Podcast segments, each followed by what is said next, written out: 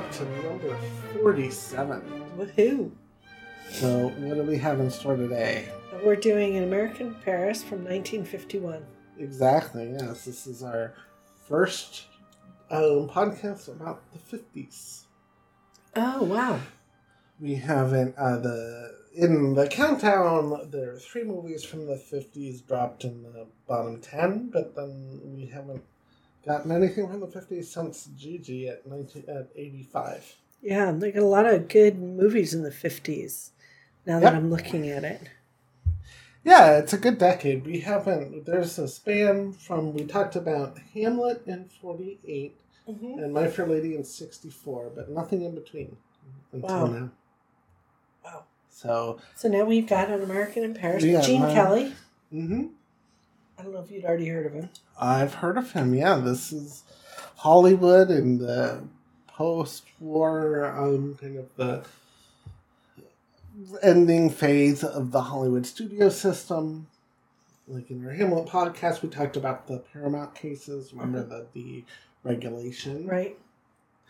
Uh, 1951.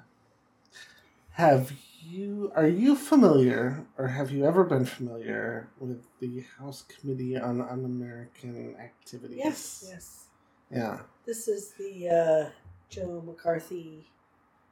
Yeah. I mean, the, yeah. The area is McCarthyism. He was a Yeah. senator, and the Right. committee is the House Yeah. Committee. But Lucy got. Lucille Ball got caught up in that. yeah, yeah. That's uh, this is the probably one of the more famous stories What is uh, in Hollywood. What- Just the whole blacklist Yeah. era. So basically, the if you're completely unfamiliar in after World War II, during the Cold War, there was a really intense Red Scare. Uh, communist, uh, worried about communist infiltration um, in America in general. There was, um, you know, this is kind of around the time where we found out that the Soviet Union had developed a nuclear weapon, and uh, you know, Alger Hiss, I think, was uh, like a, in the White House. I forget what his role was, but he was at least accused of being a spy, and the Rosenbergs and all that. So people were really worried about communism, and um, they were looking at Hollywood, and the 1951 is the second round of hearings, and uh, that was they would bring people in before Congress, and there was basically a unwritten deal between the studio heads and congressional leaders for a blacklist. So people were brought before the committee and asked, Are you or have you ever been a communist? And then they're asked to name people who were associated, and then the committee would target them. And the people who were refused to name names would be blacklisted from the industry. So, So, was- is there an example of somebody who was blacklisted? Yeah, well, there's the Hollywood 10, which was from the the first round of hearings was in 1947, and it really wasn't taken all that seriously, or it was like, you know how the House will often have hearings that don't really have teeth, but it's like they'll have hearings on bias in the media, where it's Mhm. like they'll you know, yell at people and create, you know, talking points for their campaign ads and just like until they know, okay, I'm going there to be yelled at, but it's not like I'm going to go to jail or anything. Yeah.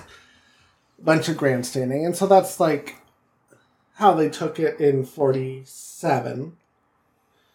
Um, and it's really the, I mean, we think of Hollywood now as very, you know, far to the left or the very liberal, but it's like at the time, it's it really was not an issue. I mean, Hollywood wasn't um, preaching. I mean, the, Hollywood studios were not trying to make people communist or even have a bent. There was.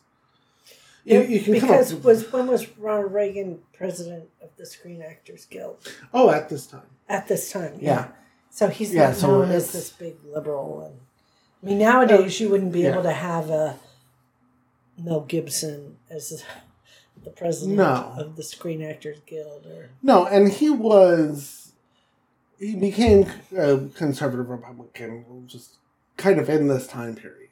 okay, He was a registered Democrat, and like he's kind of caught up in this as well because like a New Deal Democrat, kind of exactly populist. I mean, he is kind of a populist right. in a sense. Yeah, and he was against communism. He did testify before the committee. He wasn't asked to name names, and the we found out later from some Screen Actor Guild records, which were um, classified at the time, that he just he wasn't asked because he gave names off the record Okay. to the FBI. People that he knows who are communists. People that yeah, people that get called before the committee, which is. Um, Were they There's a lot of this in other controversy for that. like newspaper industries, or Yeah, in politics, I don't know about the media. Yeah, I mean there were, was bankers In- or something. yeah it, because McCarthy also was yeah it's in in the Senate side. Um, McCarthy had this famous thing where you know there was X number of people in the government who have ties to the Communist Party, so they were looking at, at the what we would now call the deep state or Right. something. Yeah. Yeah. Um, but so the second round, yeah, going back to the first round in 1947, they didn't think they had teeth, and there were 19 people who just says, "Look, I'm not going to give names. It's not illegal. It's Uh-huh. It's Right. just I don't agree with what this committee is doing. People are entitled to their own beliefs." And it's they weren't even asking them about you know now what are your activities now that we know the soviet union is a threat it's like what were you they were asking about meetings that people went through in the middle of the great depression which was Yeah, completely different landscape yeah, and right. Yeah, they, especially a different economic landscape. Exactly yeah More open to a yeah and and the red scare became kind of a moral panic where you loop in things like you know unionism and, and labor issues with uh actual communism which is, right, exactly. different. Yeah, yeah so um, of the 19 that didn't testify nine of them were dismissed we don't really know why um, but it seems clear in retrospect that the studio heads were kind of there were some off the record dealings with Congress that because their their really big stars were kind of left off of the chopping block and So really target like a lot of nine? writers. Yeah, the Hollywood Ten is the yeah. So the nine were we don't know why, but they were they were dismissed. right. Were those nine big stars? Um, I believe Charlie Chaplin was one of them. Oh, so I, don't- I don't know that all nine were Uh-huh. big stars. Uh-huh. Uh, We don't really know why they were like no, but the other ten are the Hollywood Ten, and they got blacklisted. Okay. Uh, a lot of them were writers. Uh, Dalton Trumbo is the most famous one. Uh, there was a movie about him a few years ago with Bryan Cranston. okay. And then 1951 was the second round of hearings. So okay. this was going on, and uh, a lot of people were being asked to name names. And uh, Wow. yeah, uh, uh, famously Elia Kazan, who directed On the Waterfront a little bit later in this era, Uh-huh. is uh, did name names and he's uh, very controversial because of that. Okay. And you know, it also comes up when, when we eventually discuss that movie. It, it's also a movie about turning people in, so some of the themes are, are interesting to discuss in that context. But we are here to discuss a movie that really has nothing to do with communism, but it's that's it's just kind of setting the landscape for the era. Uh-huh. Um, so, what's your background with an American in Paris? yeah, I don't think I'd seen it. Yeah. Yeah, it didn't seem familiar to me. I've watched it I- since. I watched Yeah. it this week. Okay, good. yeah, um, I've seen it at some point, and I think I've only seen it once, but it's also a movie that various parts of it come up a lot on retrospectives, and so I was very familiar. I don't think I'd seen it more than once, but I'm very familiar with it Uh-huh. just because I've uh, seen a lot of bits and pieces of it Uh-huh. since. Yeah, Uh, but before we get into it, let's take a quick look at the losers. the losers. We have four losers. Mhm. Um, have you ever heard of a movie called Decision Before Dawn? No. Yeah, this is a small movie. It ended up it only got two nominations. One was for Best Picture, obviously, and this is a a World War II movie that's uh, based on like some actual case files. The movie kind of prides itself on on being very accurate as far as the details, and it's set late in the war where there was a debate about whether to use POW German POWs as double agents or as secret agents to kind of go behind enemy lines to during those last days of the wars and one of the Americans is in favor of this and the other ones think that well they can't be trusted because they're just going to go back to their Germans as much as Mhm. they protest that they're Right. not Nazis and so it's a really gripping drama it's, Okay. it's, it's good Sounds good. uh, have you ever heard of Quo Vadis? No. Where are you going? That's just what it. Um, That's what it means. that's what it. Quo yes. is- Where I is think where? it's where. Yeah, where do you go?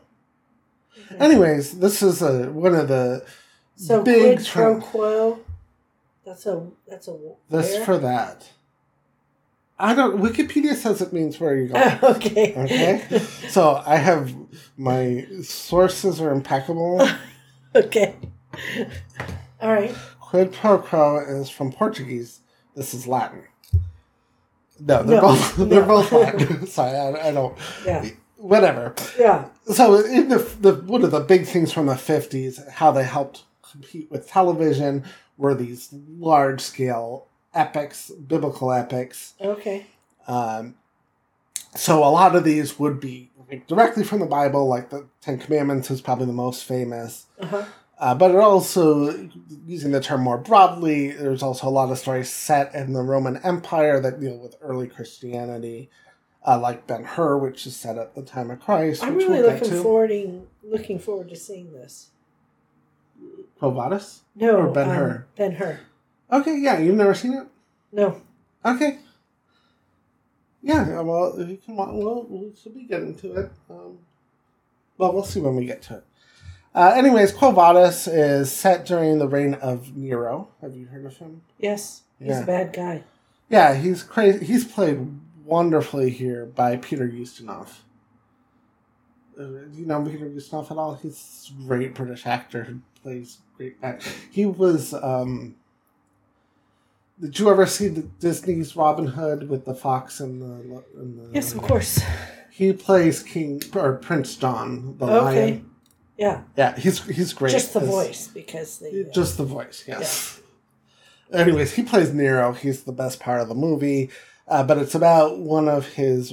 Robert Taylor's in the lead, and he plays one of his officers who falls in love with a Christian woman at the time of these persecutions, and he ends up, uh, you know, converting and sacrificing.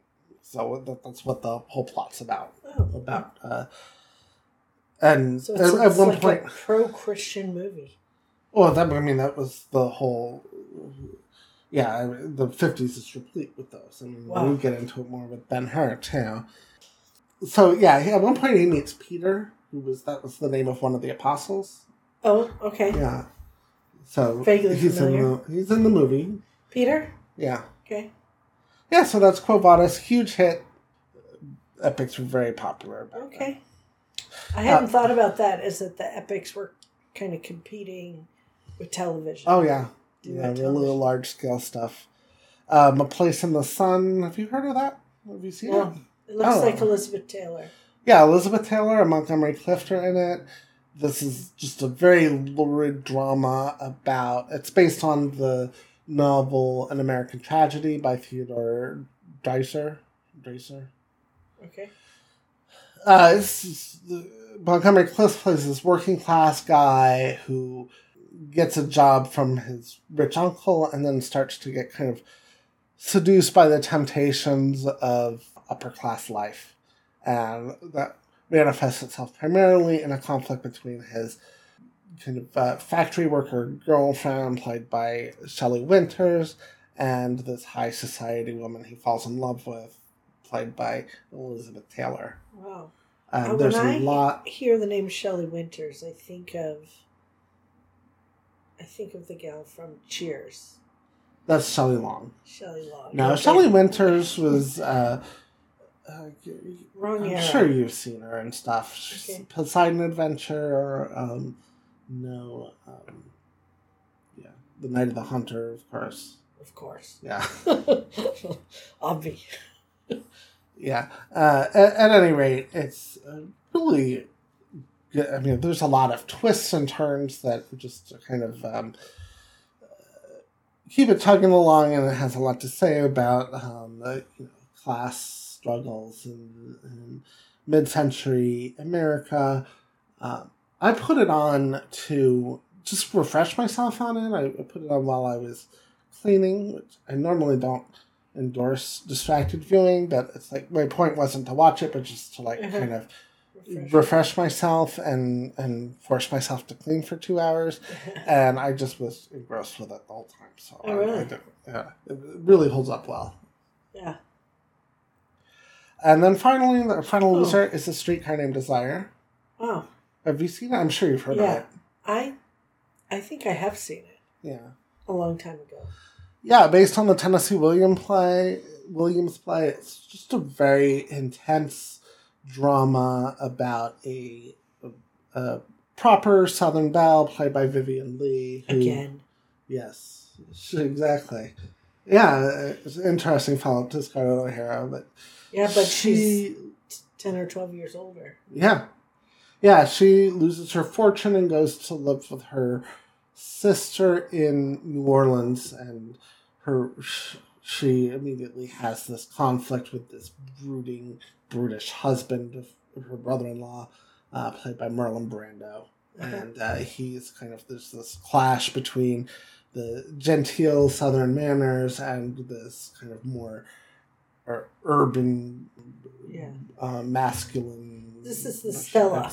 yeah yeah Movie. yeah kim hunter plays his wife her sister stella Okay. and it's, it's really great great drama uh, Carl there- there's a- in there's it a lot of good movies this year. yeah, this is a really terrific year for movies. Streetcar and um, Place in the Sun were both big hits, got great reviews. They're both really gripping, serious dramas.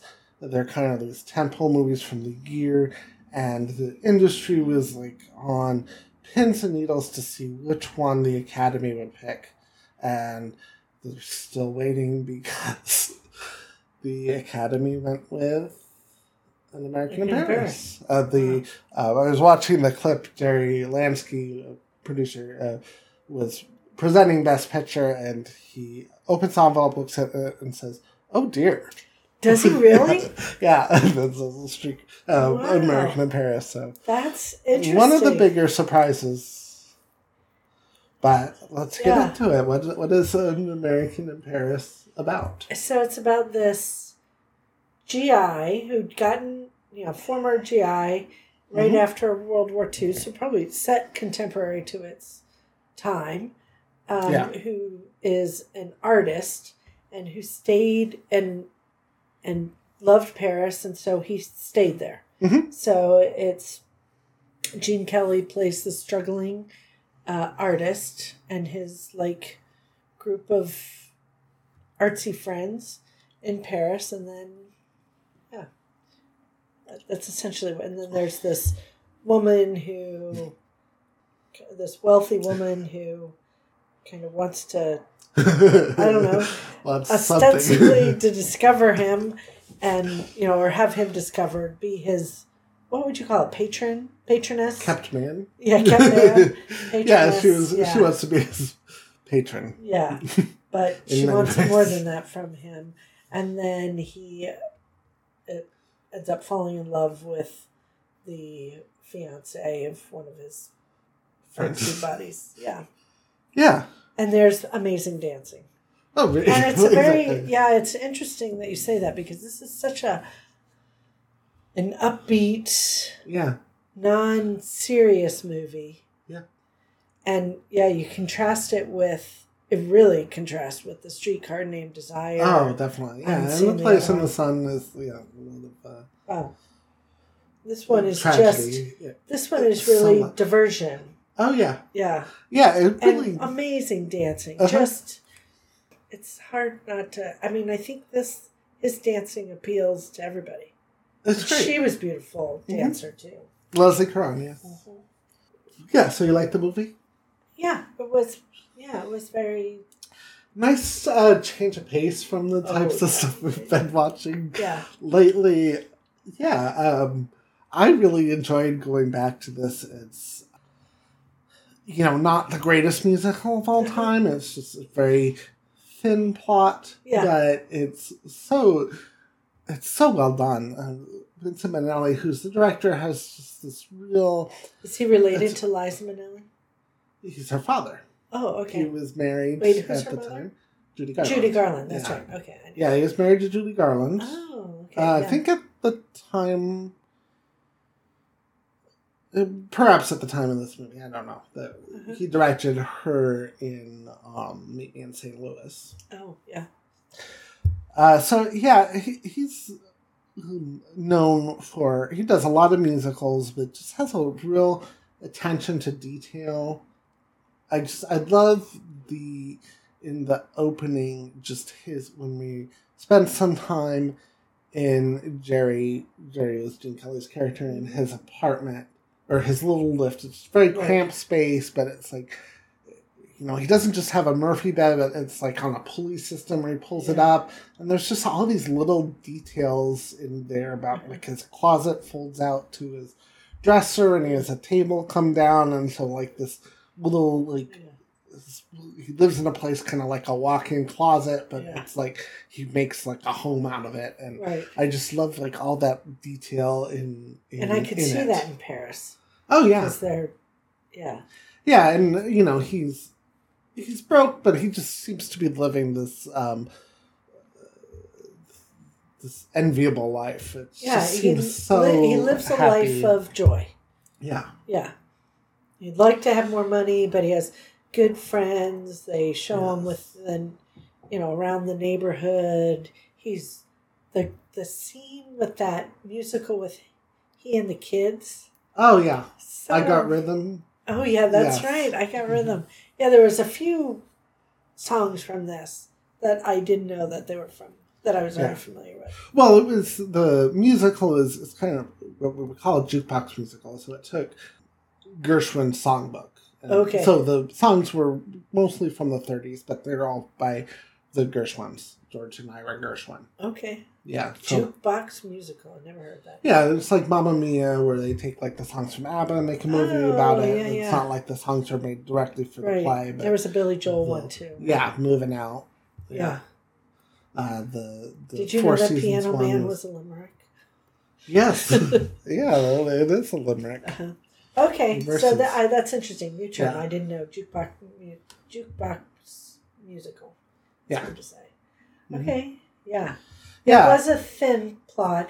Actually, what was interesting to me is this seemed very much like they drew a lot from Casablanca. There were a lot of very similarities to it, Mm-hmm. Yeah. but they they took it and they um, just made it very sugar candy. So they it it ends completely differently. yes, Yeah, but uh, ends abruptly. it it ends abruptly and it ends completely differently. You know, Yeah. the oh, opposite. to- oh, totally. yeah, it's right. the opposite. But you, you've got the same sort of love triangle based Right. on the same thing. You know, Yeah. the young girl who was in a f- you know, escaping same war, Yeah, helped out by this heroic young yeah, guy who, you know, she felt she owed his her life to him and so that's why she was getting married. And then she meets the love of her life. yeah.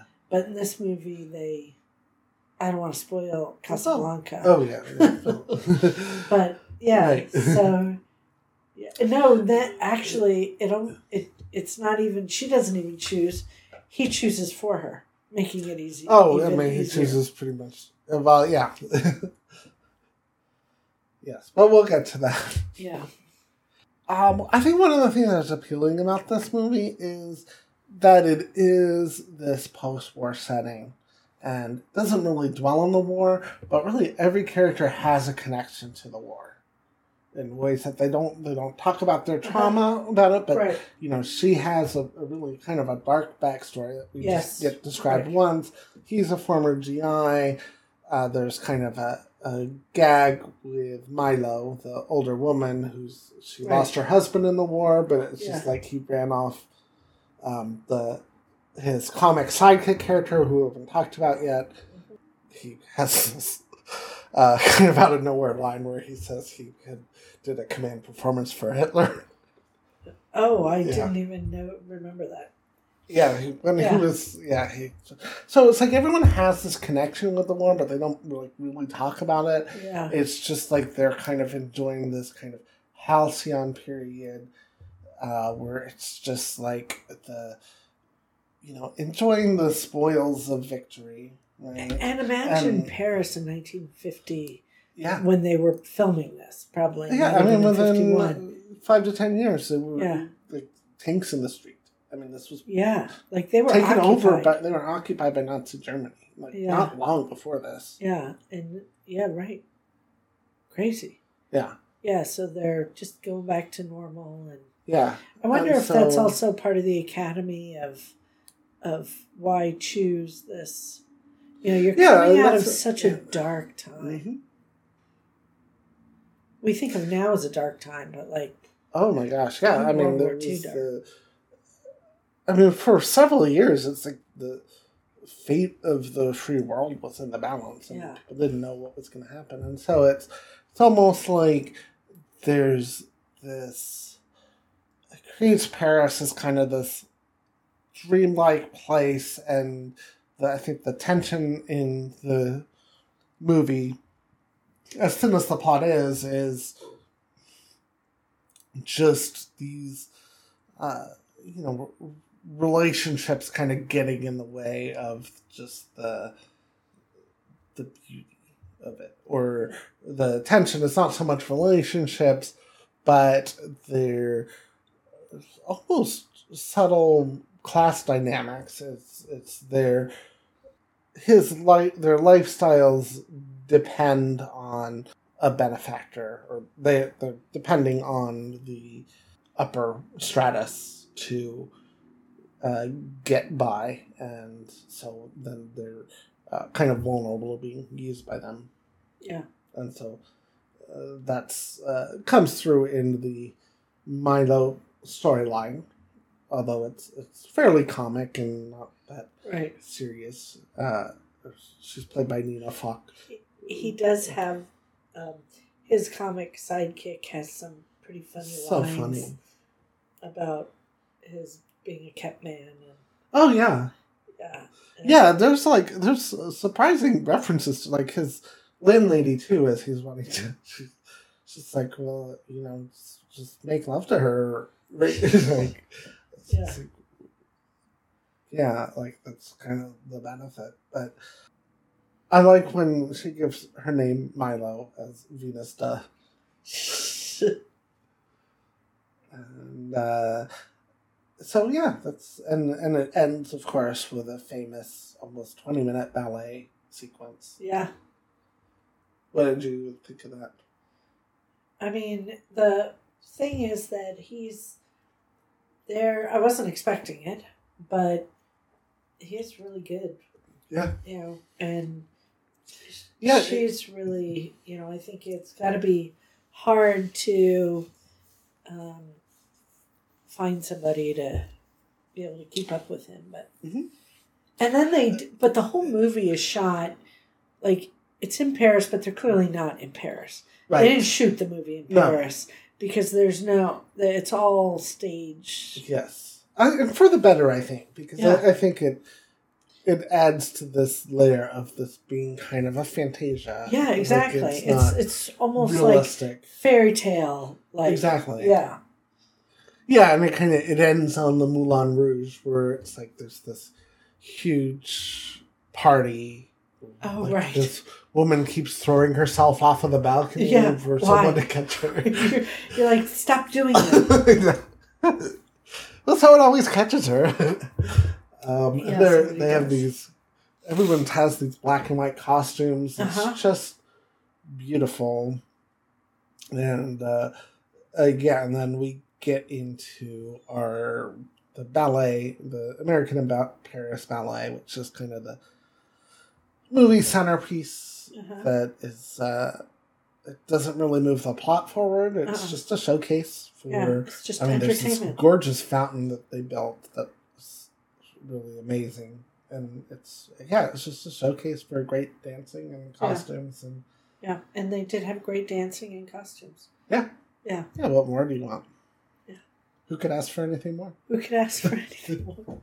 yeah, so uh, yeah, that's interesting. And I hadn't thought about it as being, you know, this is a harder thing to do on television, or at least you Right. didn't see it on television, perhaps in those days. Yeah, yeah, and, and I think that the dance sequence is its claim to fame. That's probably why it ended up winning in Uh-huh. a surprise. It's you know, post war there was this public fascination with the fine arts, and so it's, it's kind of I think people really liked going to movies and seeing ballet, and Yeah. you know. Uh, And they had that was a nice mix of like tap, oh yeah, you know, she's clearly very talented ballet ballerina, I Mm-hmm. Right. should say. Um, but he he brings this sort of more Yeah. Well, yeah. I mean, then the first number is uh, a, bet- uh, a song called by Strauss, which is a conflict between Henri and Jerry about jazzy jazzy music versus classical yeah. music, and so that's kind of the tension you also get in the last. And Henri doesn't seem to tap dance, but No. Gene Kelly is tap dancing all around him. Yeah. So that must be part of it. Yeah. Yeah, so, what other numbers did you like? Uh, well, I, I said before, I really like that one with the kids. He he just seemed to um, have this good rapport with the kids. Yeah. Like I was wondering, did they even have to know any lines, or you know, Yeah, you know what I mean? That it looked it looked very. He looked very genuine with Mhm. the kids. Um, Yeah. Uh, so that one really stood out to me. Um, I also love the one where you know it's everybody in their little cafe Yeah. and they've got you know the just It's wonderful. is that what which one it was? Yeah. Well, the, the the first one in the cafe is by Strauss, and then later on is "It's Wonderful." Well, I- Yeah. We're tap dancing. Oh, right. It's wonderful is when they've got the two guys, he and Yeah. Henri, yeah, talking about the same woman, right. and get their the- comic character in the middle, Oh just like he's the one who knows. He's the only one who realizes Mhm. or knows that they're both talking about the same woman. Yeah, Is it the same one where they had like the landlady and whoever runs the cafe? Oh, the and- first one. Yeah, where like he plays the the guy plays the emperor. Yeah. that's by Strauss. Yeah. Yeah. That was fun too. Yeah, just that was fun. I really like the piano number with um, Oscar Levant, who plays the um, friend. Um, I didn't bring my notes with me. What's Sam? No, what's his name? Oh, I never remember anybody's name. Oscar Levant plays the guy. He's actually has a. He's not really an actor. He he had been in a couple movies before, but he's a concert pianist. Oh, okay. Yeah, um, but he's hilarious in this. I thought, but Yeah. I love the number. Oh yeah, the- yeah, right. where he plays Tra-la-la. and um, on the piano, and then Gene Kelly is just I love how you get his personality. Just he has this kind of effervescent charm, Uh-huh. and he's just so excited at that moment, and he's uh, he's kind of coming out of his flat into his friends. And um, yeah. like getting on the piano, and Yeah. it's just it's Right, a yeah, yeah, yeah, terrific that's number. and they you keep seeing the camera kind of move in Yeah, and move out really neat because you it seemed like they're actually filming in a fairly small space Mhm. and so they had to Yeah. keep the movement going along with Yeah, that. that's, great. And even aside from the music, what did you make of that opening narration where they kind of trade trade off? Uh, remind me of the opening narration So it begins with Jerry introducing the movie, right and he says, "You know, I live up um, Yeah. here," and then it trades it off to Oscar Levant uh-huh. because he brings up his friend, and he goes, "Oh, that's me," right and so he, kind of does a narration and then hands it off to Uh-huh. Henri. yeah i mean I I, a week later i didn't remember it but Yeah. No, I really liked it. I th- I think it's it's just really- a charming movie Yes. Yeah, it's a very charming movie. I like how in that introduction they're all kind of misidentified, where it's like, oh no, that's not me. I'm oh right here." yeah yes that's right And I see that as an influence on 101 Dalmatians because that kind of opens the same way where oh right Pongo's narrating and it shows um, Roger and goes, no, no, not me. Yeah. I'm the one with the, or the Right. pause, right? right Yeah, and then Response. also kind of like how, yeah, Which when they're watching other frame. dogs. When is that? That's 1961, so Okay. uh, ten years yeah, later. yeah. Yeah, uh, but I, I like that connection. Um, yeah. Um, Get down, Lucky, get down. yes. I had never heard of this actress, dancer.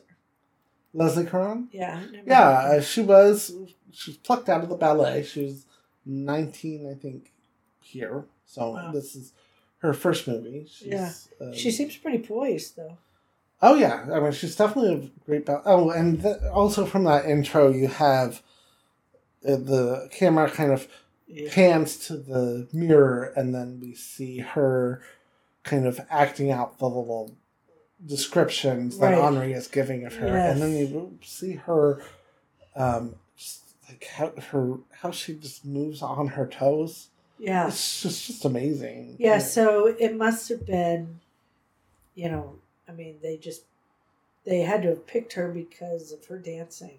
Mhm. And then she just happened to also be able to act. Yeah. Yeah, she's also in Gigi, which was uh, one Best Picture That's pretty good. 1958. Okay. Also directed by Vincent Minnelli, so Okay. he had two Best Picture winners in the 50s. Wow. Um, and so, um, and perhaps one of the things that doesn't quite age so well is their dynamic. He's a little bit aggressive. Yeah. In his Yes, he is. It's, uh, yeah. Yeah. You can't do that now. We were laughing about that. Oh my gosh. Yeah. I mean, he's a stalker. Yeah. Yeah, so that's what. It reminds me of that, um, you know, the kids, you know, he's only a bill, one of those things. What Schoolhouse? Rock? Schoolhouse Rock. Yeah. And they have the um, interjections, and they've got that one where it's like, you know, hey, oh, you're good looking. You know, like she's initially offended at him, but then Yeah. goes along. Anyway, Yeah, I it mean, very much is- doesn't hold up when it was just like, Yeah. so don't, I won't, no, no. Ooh, you're kind of. Anyway, but yeah, that's that's kind of what she did. It was like, no, no, well. Yeah, and like movie doesn't really give her a reason to come around, and, and this is It doesn't. it's not like just that same scene. It's like he like lies to her friend to get her phone number, and then like he Shows up. calls her and shows up at her work, and Yeah. pretty. And then he And makes a joke about wearing a hat, and then she's like, "Okay, you win." Yeah, And then Exactly, very the- little tension in their relationship other than that she's Yeah. already engaged. Yeah. Uh, but you know the movie is not Yeah, it's famous not a- for its, it's- plot. Yeah, it's not about that. Yeah. It's about the costumes and the dancing and the lightness Yeah. and the. Yeah, it's no singing in the rain. No, No. I did like singing in the oh, rain it's- better. I yeah, just, it's not even having the watched same- them within a week of each other. Yeah, yeah, uh, that has uh, the dancing is and singing is just probably better and it has a cracking cracking story. yeah, Yeah. yeah. That his sidekick. Oh, Donald Singing in the- in the rain. Oh, yeah, he yeah. had that one sort of solo dance scene that was. make him laugh. Oh my gosh! That's iconic. I mean, That's look it up, people. It's amazing. Oh yeah, yeah, yeah. But for what it is, and you know, it's Singing in the Rain came out the next year, and it did not even get a Best Picture nomination. yeah, And I always wonder if some of that is just maybe the backlash to this surprise win. right. That's like, okay, well, we don't want to do another MGM musical. Yeah, You know, looking back, it's like, yeah, that's a much better movie than The Greatest Show on Earth. yeah. It is interesting because a streetcar named Desire uh, is more well known. Yeah. more. Con- uh, I mean, in my view, I mean, Yeah. Well, it, I didn't know an American in Paris, and I did know a streetcar named Desire. So. oh, yeah. I mean, it's it's very famous. Um, uh, one of yeah, it introduced Marlon Brando, who's really considered still one of the most iconic Yeah, film performances. yeah, Um, and and and I think part of the reason is just maybe vote splitting, just because Place in the Sun and Streetcar are so similar, uh-huh. and they're both so good Uh-huh. that I I just think that you know when you have a list of five movies, I mean you could win with like twenty seven or so percent of the vote. So Right. it's, it Yeah. could be like almost half of the Academy voted for either Pl- uh, Place in the Sun or Streetcar, but yeah, yeah, yeah. yeah. So any, anything else on, on American in Paris? No, it was just fun to watch. Yeah, nice right, change it of was a good change of pace. We've gone Yeah. from Million Dollar Baby to Nomadland to Kramer versus Kramer to Ordinary People. And Yeah. now American in Paris, very different. Very different. Yeah, so what were the. It looked like there was some really skewed ratings, uh, rankings for an American in Paris. Um, yeah, we can go back to that. Oh, Uh, just in the um, so we put the we made I made the list from just an aggregate of eight different lists, and it's like initially I had it at sixty five, which is uh, maybe a little low, but not. I think it might be around the sixties, Yeah. kind of. I mean, that's where Yeah. Hamlet ended up, and Right. uh, I think it's probably yeah. The, But like Rotten got Tomatoes down into the eighties, right? Rotten Tomatoes had it as 21. Twenty one. You were Slant. sort of Yeah, middle low. of a, yeah. Yeah. Yeah, Sort so it was kind of all over the map. Yeah. Um, it did get some bonus points for finishing number 68 on AFI's 1997 list of the 100 greatest American movies. Uh huh.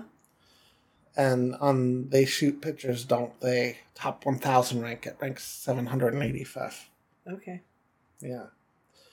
So, Yeah. So then, what did it win? um, it won, it, or what was it? Not, I mean, it won for Best Picture. It won for Best Picture. It won six. Well, it was nominated for eight, eight Oh wow, a Yeah, lot. got eight nominations. No acting nominations. One of the Okay. few best picture, well, relatively few best picture winners that didn't get acting nominations. So yeah, it won six. Okay. So best picture, we got screenplay, uh, uh, and then uh, obviously scoring, costume design, set Scoring decoration, soundtrack. uh, the music. So it's a musical adaptation, even though the Uh-huh. songs themselves weren't written for the movie. Right. Just the so the scoring. Okay. Mhm. So And there were different categories then for musical and dramatic score. Okay. So so it got best picture, Mhm. best scoring. Screenplay too. Screenplay. Story and screenplay. Yeah. Really. So that's a little. Uh, yeah. but it's the Place in the Sun and Streetcar Named Desire were both adaptations, so they were in a different category. oh, okay. Which and so that's why it was kind of because a lot of times in when you get a big surprise, you can kind of tell during the Oscar ceremony that okay, you know, Shakespeare in Love is beating Saving Private Ryan at all these other categories, so uh-huh. maybe something's brewing. But here, Place in the Sun going into Best Picture, American Paris had won five, and Place in the Sun had won six, and it was there was a divide in you know screenplay between adaptation Mhm. and story, score between dramatic and Oh, so musical. couldn't really and then at this time, the a lot of the technical categories, um, cinematography, production design, and costume design were separated into color and black and white. Oh. So they were both winning, and so it's not like an American Paris had had beat a place in the sun at anything. Right. In fact, the one time they went up in Best Director, where they went head to head, a place in the sun won. George Stevens won Okay. Best Director, and so that's why you know, uh, it- place in the sun kind of looked like it was cleaning up, but it won six already. Yeah. And then, yeah, American Paris won Okay. at Best Picture. Three of the four acting awards went to a Streetcar Named Desire, which is Wow. the first time that happened. It happened again with Network in '76. Um, but Vivien Leigh won her second Best Actress award, and then Kim Hunter and Karl Malden won the supporting awards. oh, Marlon Brando. Marlon? Brando is one of the iconic great performances of all time. Did not win. He lost to Humphrey Bogart Oh. Kind of a career achievement award, but for the um, African Queen, Okay. um, which was also this year, um, and so uh, it was kind of an upset, but it's not unusual for kind of a, a late career for someone who hadn't won before. Right. Yeah, so yeah, Marlon Brando was the only one from a streetcar that didn't win. Wow. He would win a few years later for a movie we'll get to. On the waterfront. Uh, so that's the um, Oscars. You want to can you come up with a limerick Oh, Limerick. for an American in Paris? Okay, yeah. So ChatGPT says there once was a film called Paris with Gene Kelly with Gene Kelly it surely won't embarrass. An American in town dancing his way around. This classical musical sure is cherished. Yeah, All right. I kind of got that one a little Yeah. better. Sometimes it's a little rusty. Yeah. Um, so the nominations, the, the when we went through the losers, it looked like a good year in movies. You know what else? I really feel like they should have said there once was a film called American in Paris Mm-hmm. with Gene Kelly it surely won't embarrass. You know, I think you could have said the Yeah. whole thing without You should be the Chat GPT um, poetic. No, poetic maybe I should be the I prefer to be the critic. Okay. Yeah. So, do you know what else came out in 1951? I do not. Well, yes, Uh, I know you mentioned something. African Queen. Yeah, African yeah. Queen. Yeah. Uh, have you seen that? Bogart. Mm, I think I have. Yeah. Yeah. He. It's Riverboat Guide. Yeah, Katharine Hepburn is kind of a, a, a menace. Um, it's set in the Congo. He rides a riverboat, Uh-huh. and she's a, a missionary. Oh, okay. And he's kind of rough, and she's prim and proper, and yeah, Yeah, it's a good lineup. chaos ensues. Yeah, they're both very good. Um, Alfred Hitchcock's Strangers on a Train Oh, was wow. also this year. Wow, You've seen that, right? uh, probably. I think you have. That's Yeah. where the they meet on a train. One of them's kind of crazy and has this idea that they swap murders. Oh yeah, It's one of Alfred Hitchcock's yeah. best. Well, I mean that's it's a stacked deck, but Yeah. Uh, it's one of my favorite Alfred Hitchcock movies. Um, Wow, this was a really good year. For really good year for movies. Uh, there's also Ace in the Hole, kind of a, a great Billy Wilder movie with um, Kirk? Douglas. Uh, no, this one's actually pretty serious. It's Okay. about a down on the luck reporter that kind of goes to a rural town, um, uh, and there's a, a cave in at a mine, and he's. Uh, it's kind of a cynical take on reporters because he's more anxious to kind of get the story and kind of exploit the situation than Uh-huh. about the actual human beings involved. Uh, I think it's really a strong movie. The uh, Disney's Alice in Wonderland was this year. Oh yeah. Yeah. And Nice movie. also The Day the Earth Stood Still, which is the don't know that. alien invasion movie that it's kind of a B movie at the time, but it's um, would come to be seen as kind of a Cold War allegory, and um, it's, it's um, become a classic. Okay. It's directed by Robert Wise, who had started out as an editor. He was the editor of a movie called Citizen Kane. Oh. Uh, so I've heard uh, of that. Yeah, Are we going to get to that? will- no, it no, lost to it something. lost to something. We'll, We've get to how. Green was. No, Oh, it lost to how Green was my valley, which we haven't gotten to yet. oh, but probably will soon. Yeah. Uh, we will get to Robert Wise uh, twice because Oh. he also directed West Side Story Okay. and he directed The Sound of Music. Oh, okay. Very, very different from Alien Invasion movies. Right. But Okay. yeah, there we go. Um, so that's basically it for 1951. I, I should touch on Rashomon. It's a little with foreign movies. The year can sometimes be a little difficult because it did win best foreign language film at this Oscars, Mhm. but it was released in Japan in 1950. So Oh, like, if you look it up, it normally says it as a 1950 movie. It won Best Foreign Language Film in 1951, but then it won, was nominated for Production Design in 1952. Oh, wow. So I, I believe it would have been eligible for Best Picture in 1952, so that's why I didn't make a slide for it. But, anyways, Mhm. Rashomon by Akira Kurosawa is just one of the great movies of all time. really? It's the term Rashomon effect kind of comes from this movie where it's it's just it's set in medieval Japan and a crime takes place and you just see the same story by each of the witnesses Uh-huh. and uh, and it's about how their stories are conflict with each other. Oh. And so the. Rashomon effect is that um, unreliability of, of witnesses. And there's yeah. been other, there's a movie called Vantage Point that, Okay. you know, does Yeah, that yeah. as well. And um, the Night, um, the one from a year or so ago, did that in the medieval setting. But I don't think it was eligible for this year. Okay. That's that. Are we ready to see it. what's coming up next? Yeah. What is? Well, you have to guess Yeah. one. So, what do you think is coming up next? Well, I have Marty, No Country for Old Men, Amadeus, Parasite, and Platoon.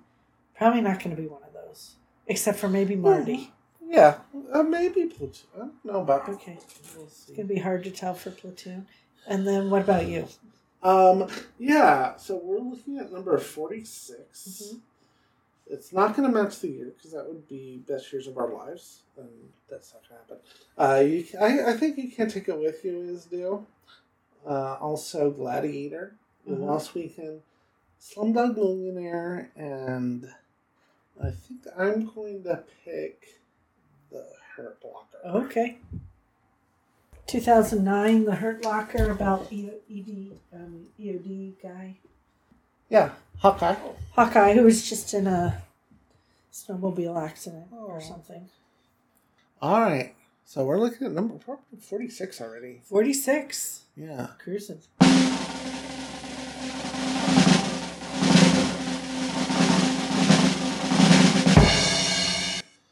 Oh, How Green Was My Valley. Yeah. We were just talking about that. Oh, yeah. Neither one of us have chosen that. No.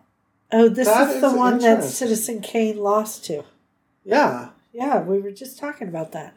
Okay. Okay, wow. Um, I'm surprised that's below um, the last weekend in the 40s. But yeah, here we go. How green was my valley? How green was my valley there? Okay. Well, that's what we'll be talking about next week. Yeah. So until then, Until then, take a look at how green was my valley, and then you can discuss it with us next week. Yep. Bye. Yeah. So until then, Until then, take a look at how green was my valley, and then you can discuss it with us next week. Yep. Bye.